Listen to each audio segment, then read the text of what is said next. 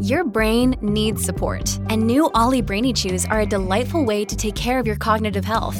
Made with scientifically backed ingredients like Thai ginger, L-theanine, and caffeine, Brainy Chews support healthy brain function and help you find your focus, stay chill, or get energized. Be kind to your mind and get these nootropic chews at olly.com. That's O L L Y.com. These statements have not been evaluated by the Food and Drug Administration. This product is not intended to diagnose, treat, cure, or prevent any disease.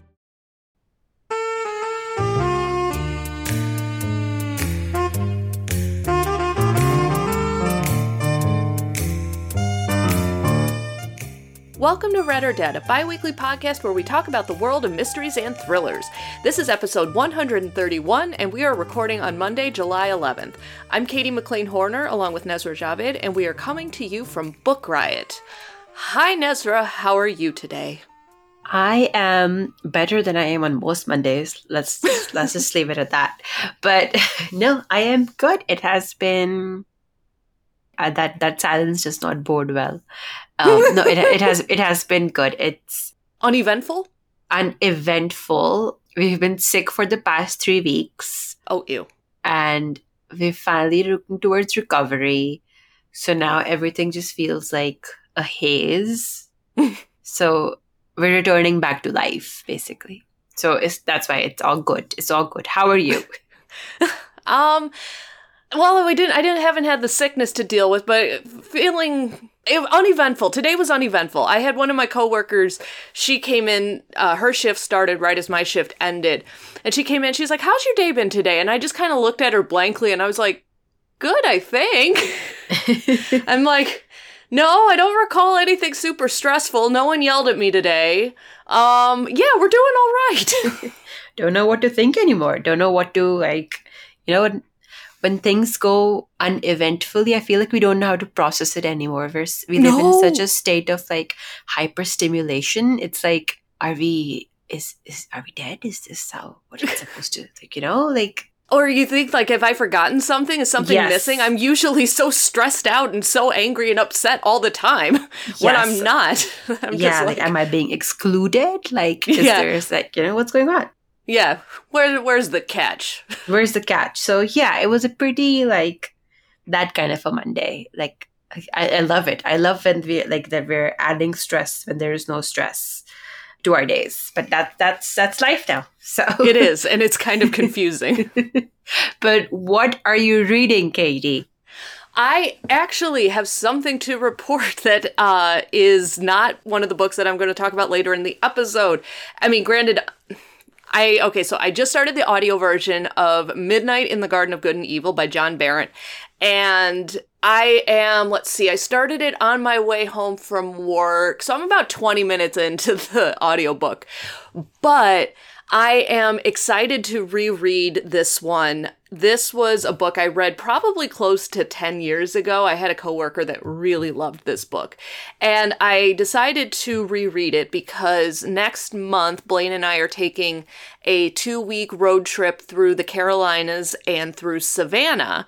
And so we're going to be in Savannah for a few days. And I thought, well, this is the perfect time for me to reread Midnight in the Garden of Good and Evil because, you know, it's for those of you who have read the book, you know, it is it is just an absolute classic of like narrative nonfiction, of narrative true crime writing, and like character like nonfiction character studies. It is just such a classic.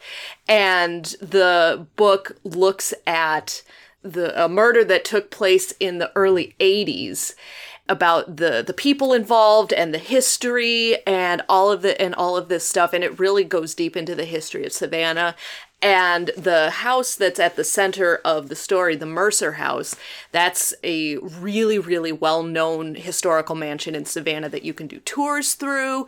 And that's on our itinerary to uh, tour when we're in Savannah. So I'm just trying to reacclimate myself to the events of the book and you know the the places and stuff so that when we do visit that it will I could be like oh yeah I read about that. I read about that. Because it's always fun when you've read about a place and then you go there and visit and you're just like ooh I feel like I know what's happening right now. So yeah I am very excited to continue listening to this. Already I really like the narrator. His voice is it's smooth and it's unobtrusive so it's not invading you know it's it's not like making me aware that he's narrating an audiobook. And when he does the when he does a southern accent for some of the characters it sounds natural. It doesn't sound forced. It doesn't sound it doesn't sound exaggerated. So i'm hoping that this will be a really good audiobook that i can just kind of slip into and hopefully finish by the time we actually arrive in savannah I love that. so yeah so what about what about you have you started anything new or exciting Uh, before I start and what I've been unsuccessfully reading, I will say this about Savannah. It's gorgeous. And the book itself and like the crime that is centered around it, it's very I don't know if you've been to Savannah before. i have not Okay, so because it's a very heavy part of the history of Savannah, and like when you're walking through the streets, like the cover of the book, like of course the tourism is based on that, but you see like weird reminders of it everywhere, and I don't know, it's just it's a spook, it's a spooky place. It's it's a place very much caught in time, and you know Mm. like caught in a certain time in history, and it's gorgeous and the food is amazing. Like you, oh oh my gosh i cannot wait to eat myself Yes. silly on this trip i'm just saying yeah, you have to eat like in the hole in the wall kind of places. Do not go to any main chain. Like, just keep walking down the street and like just you cannot go wrong in any place over there. Mhm. Oh, love it. We used to like I mean, we used to live in Atlanta for five years, so we used to go to Savannah often, and it was gorgeous. Okay, what have I been reading? I have been, I think I mentioned this before, I have been trying to read Book of Cold Cases by Simone St. James on and off. And then I finally got a chance to, uh, at the hands, to get it in my hands on the audiobook, which is one of the narrators of it is Kirsten Potter. Mhm. And she's a fantastic narrator. And the audiobook, I think that was it. That was how I had to crack the code. Uh, I'm 33% in. And the reviews for this one were very mixed. And I don't understand why, because to me, this is one of her stronger works. It's basically about uh, our protagonist. She works as in an administration at a medical facility in her day as a day, day job, and then at her as her passion project, she has this website she maintains called the Book of Cold Cases, where she bas- basically goes in these rabbit holes of unsolved cases or even solved cases and you know makes her own theories. It's basically reddit for crimes and she maintains it and she has it's a very close knit community and during one of her shifts she runs into an acquitted female serial killer who basically like you know who was never they could never charge her they could never find even enough evidence. And that's always been like a mystery of whether she did it or not and she gets a chance to get an interview with her. And i don't know it's it's i read the sundown motel and that was great. But this is it, it's so 33% and it's a very strong work. I think the characterization is great dialogue is great the narration is great. So i'm really enjoying that one. I it's been slow because as i mentioned we've been sick and our brain my brain just stop I, I know people read when they're sick my brain just stops working when i'm sick. I never read anything when i'm sick. So i had to take a bit of a pause but that's something that i am really enjoying actually but just slowly making my way through. Getting your your brain back up to speed. Yes basically yes. All right. So, with that, let's go ahead and jump into our first sponsor. This episode is sponsored by The One That Got Away with Murder by Trish Lundy. Robbie and Trevor Cressmont have enough wealth to ensure they'll never be found guilty of any wrongdoing, even if everyone believes they're behind the deaths of their ex girlfriends. Let us all take a collective angry sigh at that. Lauren O'Brien, the new girl at school, has a dark past of her own, and she's desperate for a fresh start. Except when she starts a relationship with Robbie, her chance is put in jeopardy. During what's meant to be their last weekend together, Lauren stumbles across evidence that might just implicate Robbie. And after a third death rocks the town, she must decide whether to end things with Robbie or risk becoming another cautionary tale. This is an edge of your seat YA thriller that's perfect for fans of Karen McManus and Holly Jackson. Make sure you pick that up now wherever books are sold. And thank you once again to The One That Got Away with Murder by Trish Lundy for sponsoring today's show. Today's episode is brought to you by Flatiron Books, publisher of 888 Love and the Divine Burden of Numbers by Abraham Chang. So, this is an interesting love story. It's great for fans of Tomorrow and Tomorrow and Tomorrow and High Fidelity. It's set in the mid 90s at NYU. And it follows young Wang, who has gotten the advice of love through Chinese numerology from his uncle. So, he believes that he will have seven great loves in his life. And then he meets Irena in 95 and she's like the best. She's brilliant, charismatic, quick witted, funny. They fall in love. But the thing is, she's number six. So if he is to have seven great loves, does that mean his time with Irena is going to come to an end? So this is a love letter to Western pop culture, Eastern traditions, and being a first generation New Yorker. Make sure to check it out. And thanks again to Flatiron Books, publisher of 888 Love and the Divine Burden of Numbers by Abraham Chang for sponsoring this episode. All right. So, if you are a new listener, welcome. We are so delighted to have you. And if you're a longtime listener, welcome back. We are so happy that you continue to download our show and put us in your ear holes every two weeks. So, like I said at the beginning, we talk about mysteries and thrillers and suspense and true crime and pretty much anything that falls under that umbrella. And I feel like we've already covered like a bunch of those topics already in just like the first five minutes. But this is the part of the show where we always put out a call to our listeners to let us know if you have any ideas for upcoming episodes. Because God's honest truth, we use these ideas so frequently to help us plan future episodes. It's a great way for us to know what you, the listeners, would like to listen to. It's a great way for us to expand our own reading horizons. So if there is a subgenre that you are interested in, or if you're looking for read alikes for a particular author, or you want to talk about something that happened in the news or a movie adaptation, anything like that, just let us know. We always put our contact information in here. You can shoot us an email or reach out to us via social media. We'll have all of that info at the end of the show and in the show notes. So you don't have to get it down right now. We just put out the call ahead of time to get those creative juices flowing while you're listening to the show. And even if you don't have an idea and you just want to say hi, we love hearing from our listeners. So please feel free to send us a message if you feel so inclined. And if you enjoy this podcast, definitely leave us a review over at Apple Podcasts so that other people can find us. With that, we've got a couple of news items that we wanted to mention really quickly. The first one, unfortunately, is a sad bit of news for any of you who may have read Susie Steiner's novels.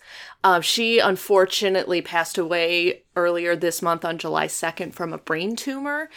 Um, she is most well known for her uh, Manon Bradshaw series, which included the books Missing Presumed, Persons Unknown, and Remain Silent was another one of her books. I don't know if that was part of the series or not, but these were books that I was familiar with when they came out. I remember when they were released, like I recognized the covers, uh, and her, for whatever reason, her name stuck in my head.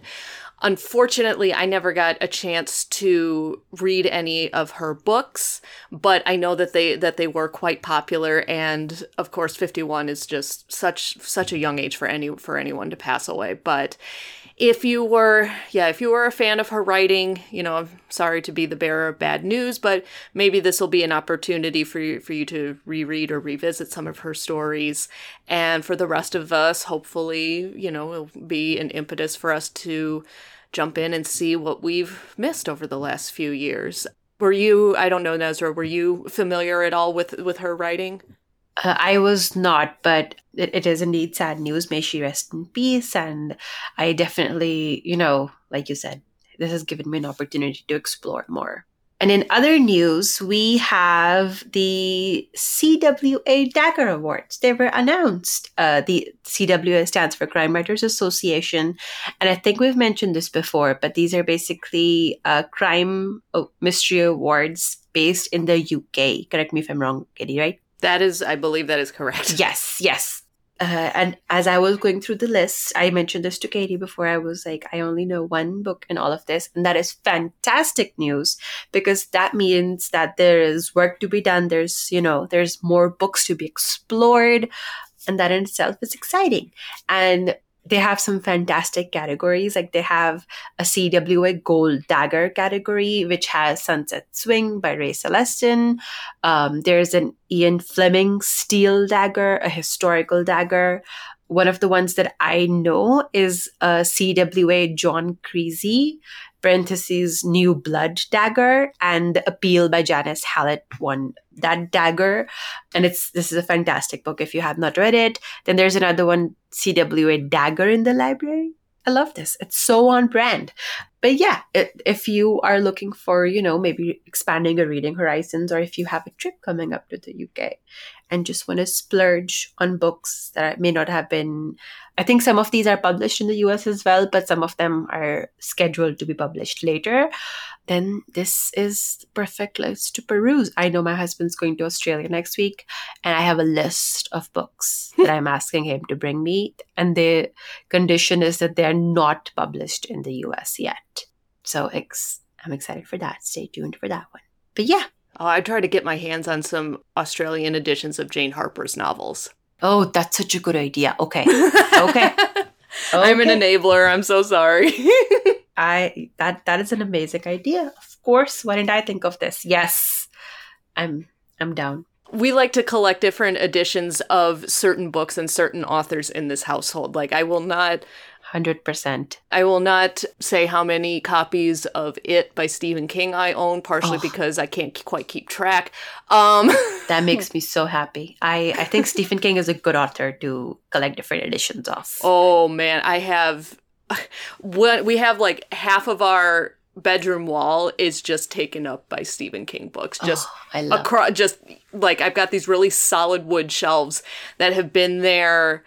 I think since my first apartment. I think Blaine helped me put them up in my first apartment, and they just keep expanding as he writes new books, and I keep collecting new ah, editions. I love it. that that makes my heart so happy. oh, wait, have you read his eleven twenty two sixty three? Oh my gosh, yes. I have okay. read it once and okay. I've listened to it once, and that is okay. one of my favorite Stephen King novels of all of his novels. Like, oh it God. is so good. Okay. Okay. Sorry, I did not mean to go on that tangent, but anytime someone m- mentions the name of Stephen King, I like do this, you know, like my ears perk up. I'm like, what? Tell me more. Tell me all you have read. But yes, definitely. More editions of favorite Australian authors. Done. Yes. Done. So you all can send Nusrah your own ideas. yes, please. Yes, op- open to recommendations starting now. awesome. Let's. Uh, I'm super excited about the discussion of our show. Yes, I am too. There's so many different ways that we can interpret this, and I think we picked every way possible. Yes, I think we got there. Um, so today's topic is mysteries with games. And what we mean by games, and we'll expand on this as we move through our picks, is basically it could have the game in the title. It could be some kind of a, book where it's like metaphoric game, like, you know, it's sort of it's a clue oriented where you have to chase down clues or you know it could be rich people playing pranks on their their evil games. Who knows? You know it expands as we go. But anything anything you've ever you know it also made me think of how many times i use the word game in a not gaming kind of way. You know like is this all a game to you and it's like and the moments i've said that psychological games. Psychological games. Oh my god. I feel like we should have had it a get you know gillian flynn in here. But but no we talk about her way as way too much as it is. Okay. Okay, so yes, so we're excited about that. Mysteries with games. Katie, I'm going to let you go first because this is a book. The uh, this author had a book, I believe it came out last year that was about person who go who listens to this podcast and the podcast host goes missing and she goes on the hunt for that person because she believes that the podcast host left clues in the episodes of the podcast of what might happen to her, which is another very good candidate for this. I, c- I could have read either one of her Yes. books for this episode. I love it. yes, but so I'm excited to hear what you have to say. Yes. So, for anyone who is not familiar, or well, obviously you wouldn't be familiar. I haven't even told you who the author is. the The book that Nusrah is referring to is "If I Disappear" by Eliza Eliza Jane Brazier, and the book that I read is her most recent book, which came out just a couple of months ago. It's called "Good Rich People." And really quickly, before I jump into the description of this book, I do have, I have to throw out a bonus movie recommendation because this was the first thing I thought of when we talked about games.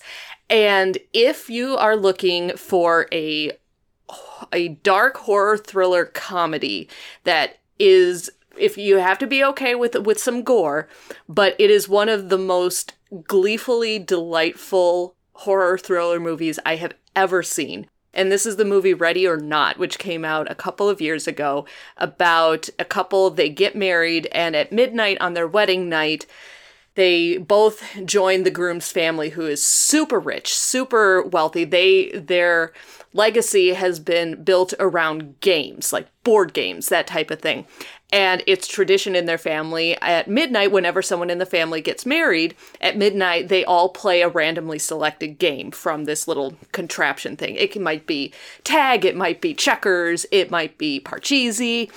And in the movie, the bride picks the game, randomly selects the game that they play, and she picks hide and seek. Well, that's the one bad one in the group because hide and seek, the the family has to try and hunt her down and sacrifice her, basically. That's all I'm gonna say. That's the premise that you get. But it is such a delightful movie. My husband and I have watched this movie on our last two wedding anniversaries. So we watched it two years ago, loved it so much that we watched it again the, the year after that. And this may just become a just a tradition of our own where we watch this movie on our wedding anniversary because that's the kind of people we are. So if any of that sounds like you, something that might interest you, I am begging you to watch this movie. It is so good. Anyway, the book that I read is, like I said, is called Good Rich People. And this is the entire book is kind of centered around a similar a similar type of game in that you have this married well you have this married couple we have lila and graham and they live in um, they live in this huge mansion in la and they live right next door to graham's mother who is like this obscenely rich matriarch. And graham and his mother are messed up people. And for them between them they have a game where they take in ten they take in a tenant to live in the guest house that's basically below the the main house and they devise ways to ruin that person's life in whatever you know in whatever way that they can. It's very much a game of psychological manipulation and it's just absolute cruelty and at the beginning of the book, they have decided to take on another tenant, but this time they're telling Lila that it's her turn to play. She has to be in charge of manipulating and ruining this new person's life. So that's one side of the book.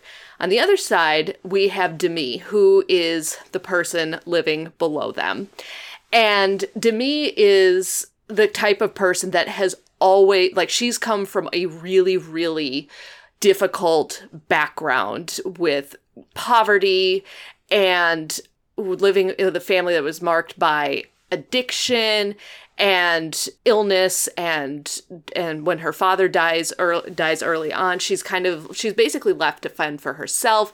She has to you know she, she basically she becomes she becomes homeless for a period of time and has to really she has to really struggle to survive and her life ends up intertwined with Lila's and Graham's.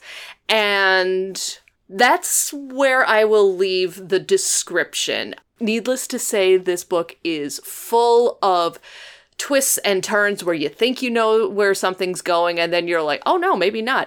And it's got a really interesting way of alternating the chapters. So you get some chapters from Lila's perspective, you get some chapters from Demi's perspective. And the way that they like the they almost overlap to where you can't like you'll be like Lila will her chapters will talk about something and then you switch over to Demi and then as the story continues you realize oh wait we're getting up to that point that Lila mentioned in her, in her side of the book. So it's not perfectly alternating. There's like overlap as you start to piece together the you know the way stuff happens or the the order in which things happen. You're like oh I can you know you you start to see how these how these different pieces fit together which I thought was really really interesting this is definitely an over the top, ridiculous rich people problems kind of novel. Like, it's so the the things that these people do with the money that they have this almost feels too exaggerated to be believable but then you stop and think about it and you go is it though like you know is it really and so there's a lot of things being said about class and wealth and privilege and you know what it means to be you know someone who has money versus someone who doesn't someone who has a house versus someone who doesn't. And yeah there's there's a lot of stuff going on but yeah it is it is ridiculous. It's over it's over the top. I legit read this book in like a single sitting. Like yesterday I started, I think I got maybe like 30 pages in, like in the afternoon. And then in the evening, I was like, oh, all right, I'm going to try and see how much of this book I can get finished before the podcast we record the next day. And the next thing I knew after dinner, I was reading it, and all of a sudden I'm like, I'm over halfway through this book. When did that happen? So I'm like, all right, this is just gonna happen. So I just I just parked my butt on the couch and just read until I was finished. And yeah, so it's definitely a page turner.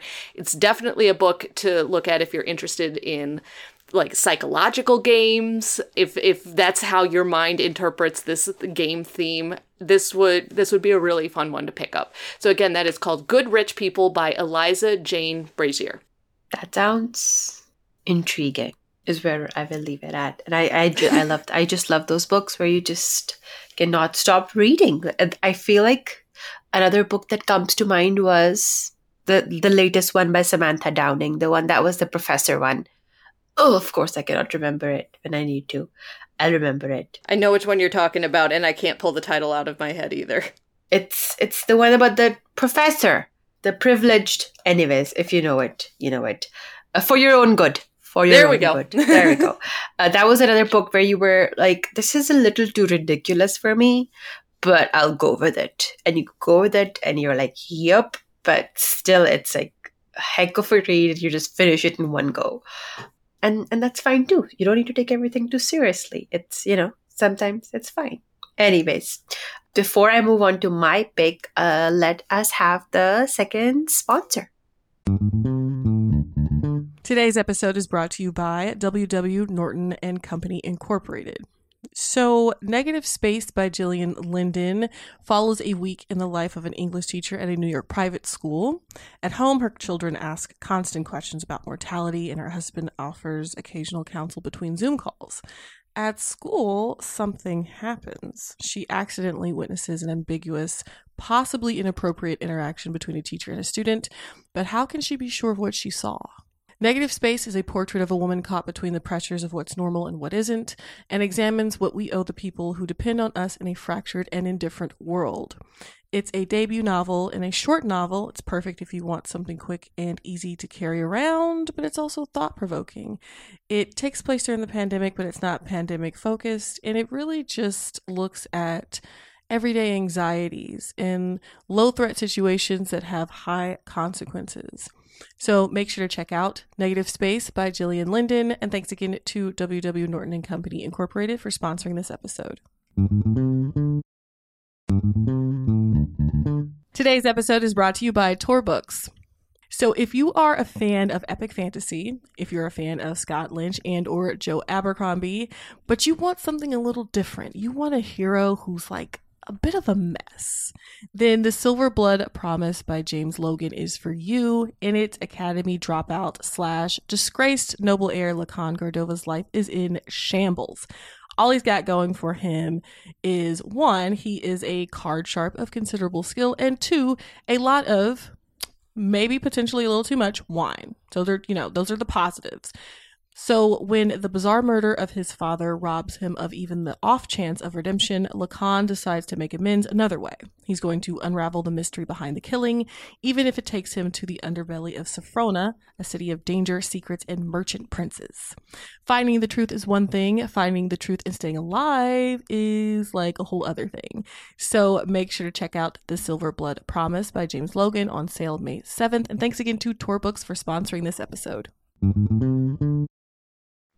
All right. So my first pick is Never Have I Ever by Joshilyn Jackson.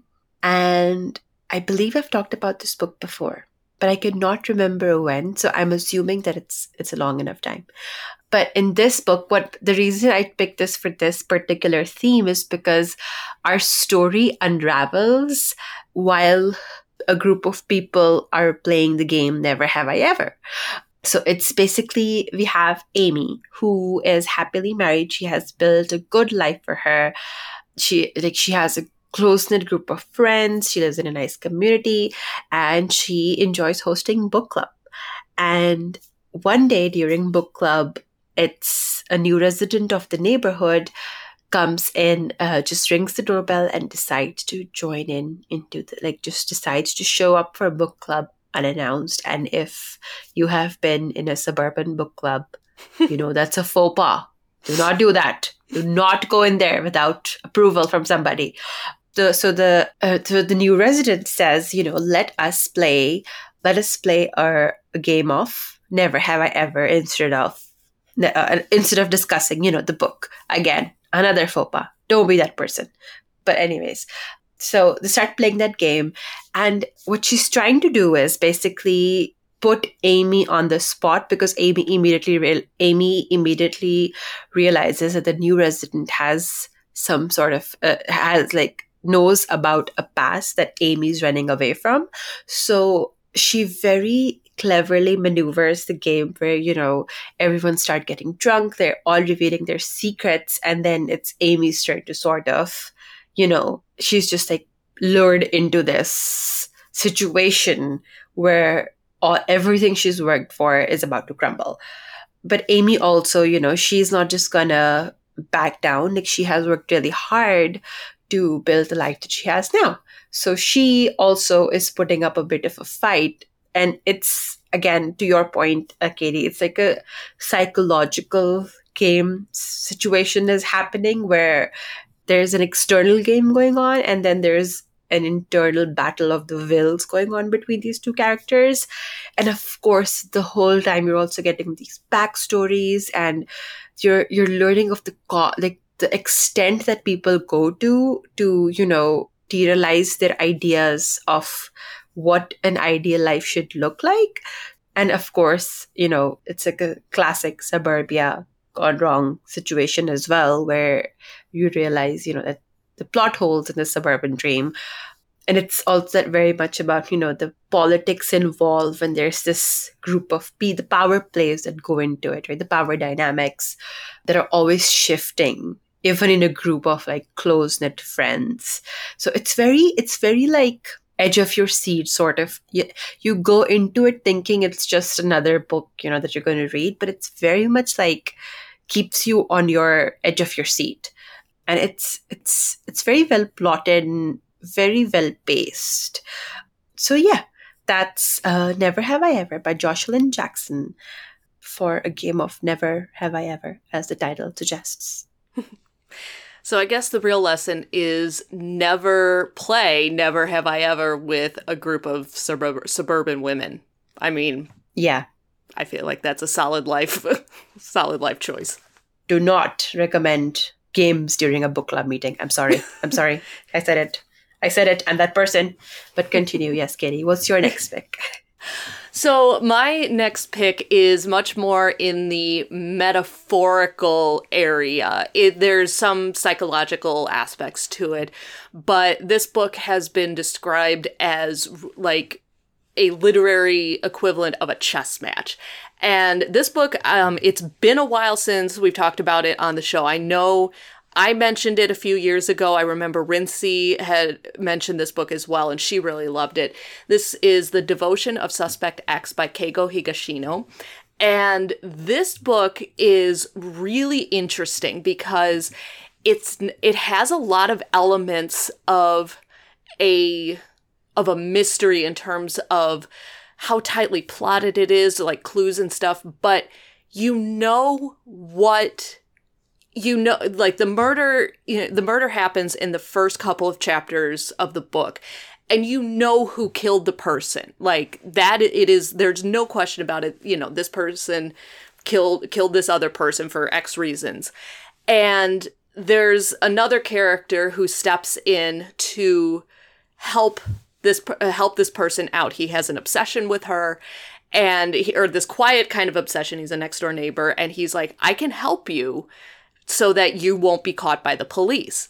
Now, the way the book is set up then is it's it really is like a, a battle of wits or a chess match between the the neighbor who is trying to keep this this woman that he is quietly obsessed with. He's trying to keep her out of trouble. And so he is trying to trying to plot his moves against what the police are doing to investigate. So it's very much this kind of cat and mouse back and forth type of interaction. And so he he and one of the people investigating who's not actually a police officer but i believe a physicist like the um the man who's trying to cover up the crime is a mathematician and the other one's a physicist so there's it's very when uh, I think the word precise is a good word to to use with this story because you have these two very logical very very mathematically scientifically minded people who one of them doesn't realize who they're in a battle of wits with but they know that you know someone someone else is watching them and kind of judging judging their their move. And it's a it's a very different type of mystery novel. And so this is one that I would recommend to I wouldn't I don't want to say it's reminiscent necessarily of like the golden era of mysteries like Agatha Christie necessarily, but it has enough elements to where this could be a good read like for someone who maybe has gone through everything that Agatha Christie has ever written and is looking for something different but still has some of that same feel to it. So, yeah, this one is a really good one it's um yeah it's enjoyable. The end the ending has i think has gotten some mixed reviews. Overall that tends to be more positive. If you're looking for something where everything's kind of tied up real neatly with a bow you may want to pick a different book but it doesn't mean it's an unsatisfying novel which okay i, I will i will stop I will stop yammering on about about the ending before I give something away and it's been a few years since I've read it, but that when I was reading back, uh, reminding myself of the plot, and I was going through some of the reader reviews on Goodreads, someone described it as a chess game, and I like I almost snapped my fingers and went, "That's it!" to the computer. So yes, if you're looking, if if you're listening to this idea of games and wanting to take a more metaphorical twist on it, this would be a really really good one to pick up. And again, that is the Devotion of Suspect X by Keigo Higashino. All right, my next pick is uh, a book that is a recent release. It's called Under Lock and Skeleton Key by Gigi Pandian. And this is, I believe it's going to be a series. So this is the first in the Secret Staircase mystery series. And the reason I chose this for this particular theme is because, you know, if you if you are the kind of person who in your childhood like to do treasure hunts and scavenger hunts and follow clues and go into secret hallways, then the, this is a book that you're going to want to hug close to you. And this is also perfect for readers who enjoy cozy mysteries, but who want a little more, maybe like who want less form formulaicness to them. I mean, you know, sometimes you go to sometimes that's all you know sometimes a good formula like something that you can predict is all your heart desires but sometimes it's nice when you know m- things are mixed up so this is that this is perfect for you if you want to you know mix things up our story is about Tempest Raj, who was a great magician with her own Las Vegas show until an accident happened. Uh, she was accused, and now she's back home living with her dad and her grandparents and trying to figure out what to do next. In the meantime, her father has offered her a job on his crew, and what her father does basically is he puts fun magical things in homes like hidden walls, like hidden walls when you pull a certain book, like hidden rooms behind bookshelves, and he basically plans it in the architecture. But so, you know, Gigi, of course, she decides, like, you know, until she finds, until she figures out what she wants to do, she goes for it. And that is how like until that is she discovers a dead body in a wall that uh, in a house that she was working on and that dead body was her doppelganger from her show back in Las Vegas. And so it raises a lot of questions because Gigi isn't sure anymore if was she, you know, was she the target of and you know, was whoever killed her assistant, her doppelganger, were they actually coming for her? Or you know what's going on? And either way there's a dead body in the house that the, her family was working on. So things get complicated very fast. And also there's a family curse involved. And it's all uh, like Gigi has to put her knowledge about magic and illusions. And her dad like has they have to team up. And they basically have to you know solve clues and everything to find out like what's happening before you know because for such a niche sort of business uh, word of mouth is all there is and they cannot let let it slip that you know dead bodies are found in the walls that they built. So it's it's a very like it's a very it's a fun time is how i'll say. It's very like i i mention this book a lot but if you enjoy tuesday, tuesday mooney talks to ghosts you like this one. You like this is perfect for you.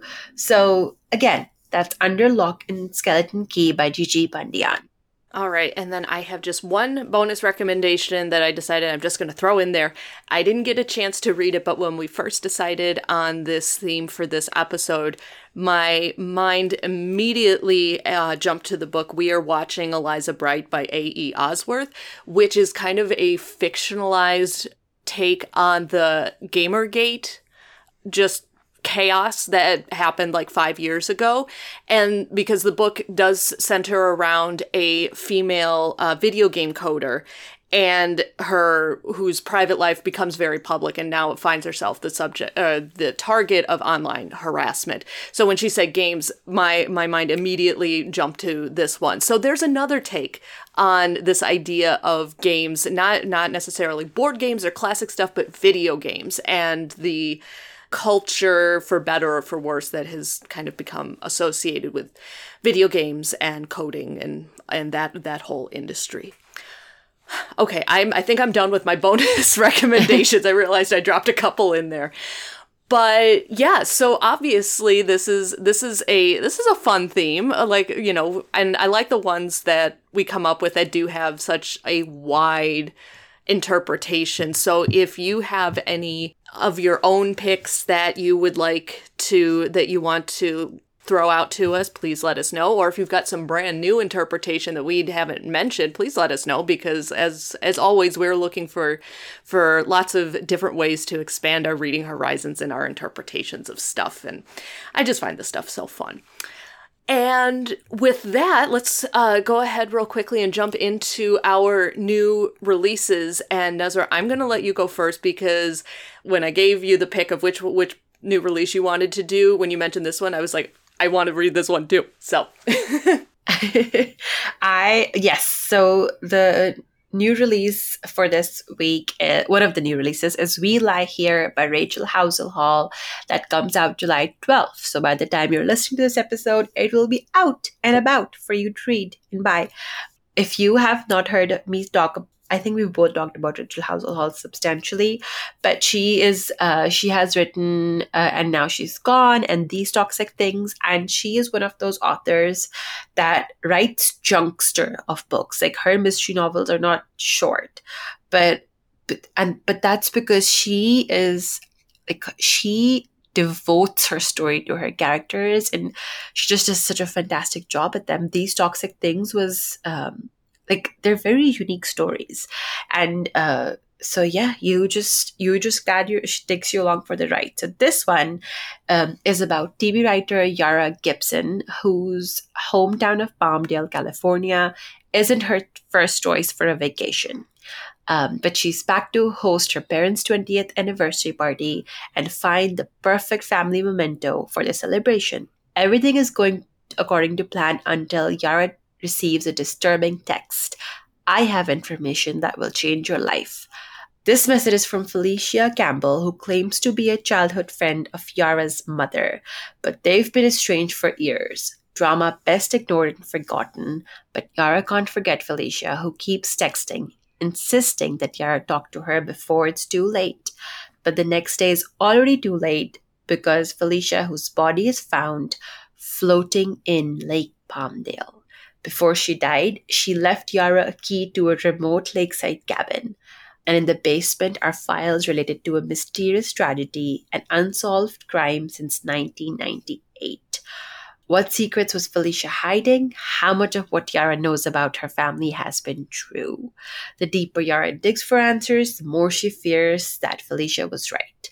Uncovering the truth about what happened at the cabin all those years ago will change Yara's life or end it. Again, that's We Lie Here by Rachel Howzell Hall, and this comes out July 12th. All right, so for my new release that I am excited about. This was one I actually had not heard of until I started looking at what was coming out um, over the next week or so. So there we go, another another book to add to my TBR. And this is a true crime book called Helltown: The Untold Story of a Serial Killer on Cape Cod by Casey Sherman. And not only had I never heard about, or had I not heard about this book, I had not heard about the case that it talks about either. So basically the book is like before Charles Manson, there was Tony Costa, the serial killer of Cape Cod.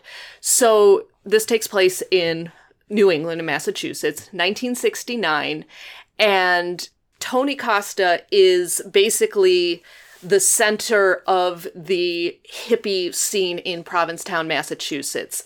He is known as sire to this group of young women that he has brought into his inner circle. He is the leader of their counterculture movement.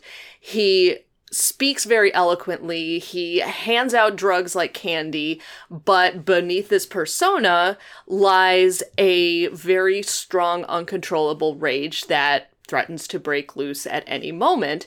And Tony Costa is basically the most dangerous man on Cape Cod. So obviously, immediately you can start to see the parallels between Charles Manson and Tony Costa and, you know, this whole idea of, you know, of cults and cult leaders and, and whatnot. And so so he's kind of creating this inner circle of devoted women. And then young women begin to disappear. And much like other serial killers that we may be familiar with for example, Ted Bundy, Costa's natural charisma and his handsomeness it basically protects him from suspicion. But then, as more bodies are discovered, the police start to close in on him as the key suspect. Along with this all happening, you have Kurt Vonnegut and Norman Mailer. Yes, those those authors, they are trying to secure their legacies as great literary icons, and they both set their sights on Tony Costa and the hippie culture that he embodies. And they both are like, this is what we're going to write about next. And this launches investigations that stokes the competitiveness between these between these two writers. So there is a lot going on here. Not only do you have the, you know, kind of the standard serial killer crime investigation, but you also have this other layer of two of the yeah, the most famous writers in America that are using this subject as the backdrop for their own literary ambitions. So yeah, so this this book just feels like it has a lot going on. So not only you have those elements, you have the time of 1969 and the hip and the hippie culture and everything that that period in time represented, but it's also set in New England, in Massachusetts, and Cape Cod, which is not the first place that you think of when you think of counterculture. And so I just, yeah, it just seems like this book has a lot of different elements at play here. And so I'm really interested to see just kind of how they intertwine. It just seems like the type of book that it seems like the type of book that you read and it'd be like if the, you could if this were fiction like you could not get away with it just because it's so bonkers. And yeah so again that book is called helltown the untold story of a serial killer on cape cod by casey sherman and this is also out on july 12th and that is our show. Thank you so much to everyone for listening. Thank you so much to our wonderful sound editor, Jen Zink, for always making us sound great. For show notes, you can head over to bookriot.com slash listen. For more book recommendations and bookish goodness, head over to bookriot.com. And don't forget to check out our full stable of podcasts at bookriot.com slash listen or just search Book Riot on your podcast player of choice. If you want to send an email with feedback or show suggestions, you can reach us at readordead at bookriot.com. Otherwise, you can find me on Twitter at Javed Nusrah, that's J A V E D N U S R A H. And you can find me on Twitter at KT underscore library lady. And we will talk to you next time. Bye.